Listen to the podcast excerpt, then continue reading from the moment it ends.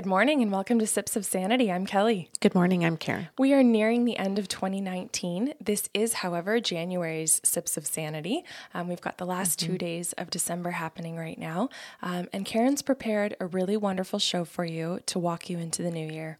Yeah, I chose the topic of self-care. I went on the internet, researched different podcasts and how they presented it. And I think we have a little twist in ours for you today that I did not see in anybody else's podcast show. There will be some content that is general, so you might sit there and go, I already knew that. I've seen that in other shows, yep. But we have added some extra stuff for you. Well, I think too, if you're hearing it again and you're going, yeah, I already knew that, then hopefully you're hearing, I'm doing things well. Yeah, I hope so too, because I think we all need to hear things more than once. Yes. Okay, going to start? Yes. Okay.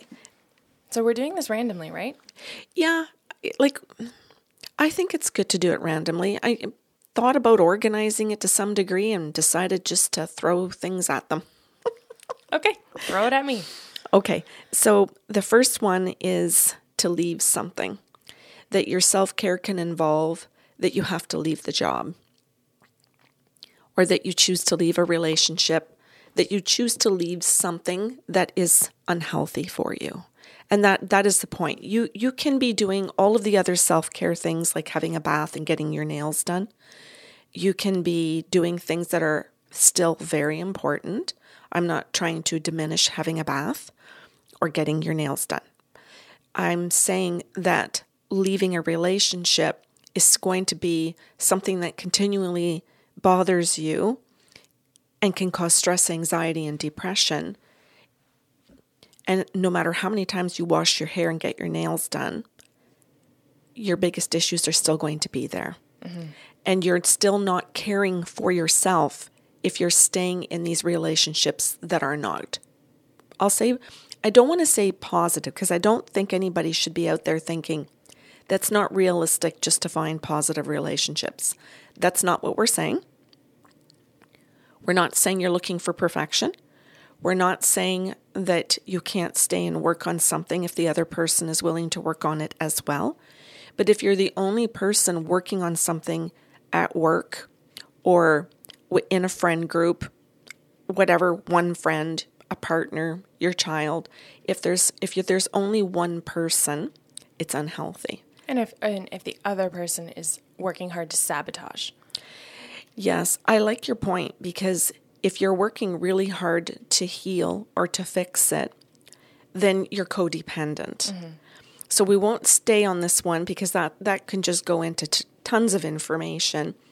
But I think self-care has to include looking at relationships and saying, if I'm working, then I'm a healthy part. Is the other person as well? Mm-hmm. And if it's not both of you, then you have to reassess it. And that's part of your self-care. Can I add something then? Mm-hmm. Because your first point is leaving something, and I think that's fantastic. But I want to talk about the way people leave, because a lot of people throw big, messy tantrums and think, I'm taking care of me, but are mean in the process, right? And abuse in that process, and think that they have every right to make things even more messy, instead of just understanding that cold turkey, no contact, are better ways and actual self-care ways of leaving something. I think that's good to say. Yeah, you don't plant a bomb and then walk away and think that was self-care, because you're putting that kind of negativity into the world. Mm-hmm. You're causing disruption and destruction in someone else's life, and that's not the point of leaving, and it's also not the point of self-care. Mm-hmm. I like that. I like the fact that you're pointing out that when you drop bombs in other people's worlds, that's not your own level of self-care. Mm-hmm. Nicely said. Mm-hmm. Okay. The next one is giving up an addiction. So this can involve a variety of things in a conversation, because that kind of self-care would then involve finding the proper support. That would involve maybe medical. It can involve therapy. It can involve, as you said, changing, or as we both said, it can involve changing where we work. And somebody might think, what? If I'm giving up my addiction to alcohol, I might have to quit my job. You might, because you might say the job drove you to drink. Yeah. Well, and a lot of work environments now have a very modern culture where drinking is acceptable on the job by the company. Yeah, I've heard that. Mm-hmm. And that may be something that can work for some people who do things in moderation. Yeah. Who can treat a treat as such. Mm-hmm. But if you can't, then perhaps this is self-care. Mm-hmm. Well, self-care would be to know your limits and your boundaries, which is another point here. So it's segueing nicely into another form of self-care. But were you ready to go there just yet? Well, can I make another example? Mm-hmm. I think of just locally, someone might be listening in another part and think that has nothing to do with the sport. But I know that our local curling club is a very kind and tight-knit community, very inclusive community, I want to clarify. And one of their traditions is that every single week, they play once a week, the loser buys the winning team drinks. Mm. And that is part of their culture now. And it's very friendly. It's very social. But if you are someone who's needing to quit an addiction, then this may be something that you need to take a break from.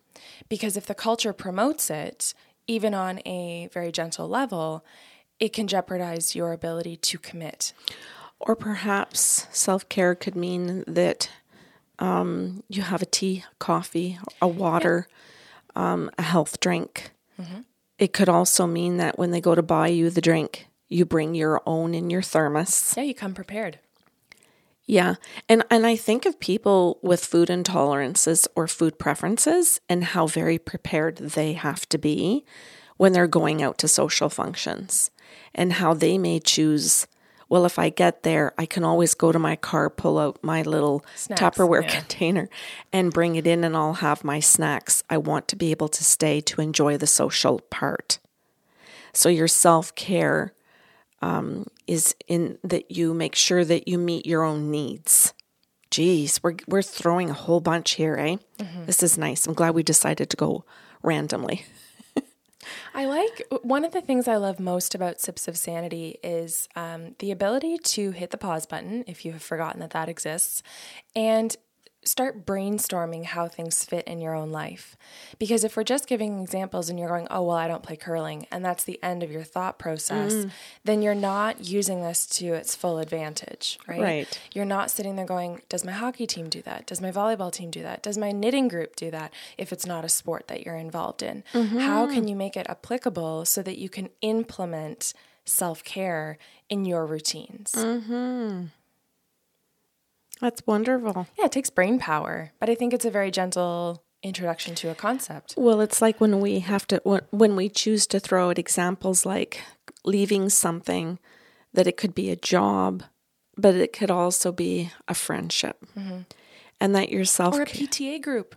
Yeah, I'm going to say a religious group because it could very well mean that it's not a healthy group. I'm not saying this in the sense of, say you're Catholic and you think this group is unhealthy. I'm not saying that you have to leave that religion.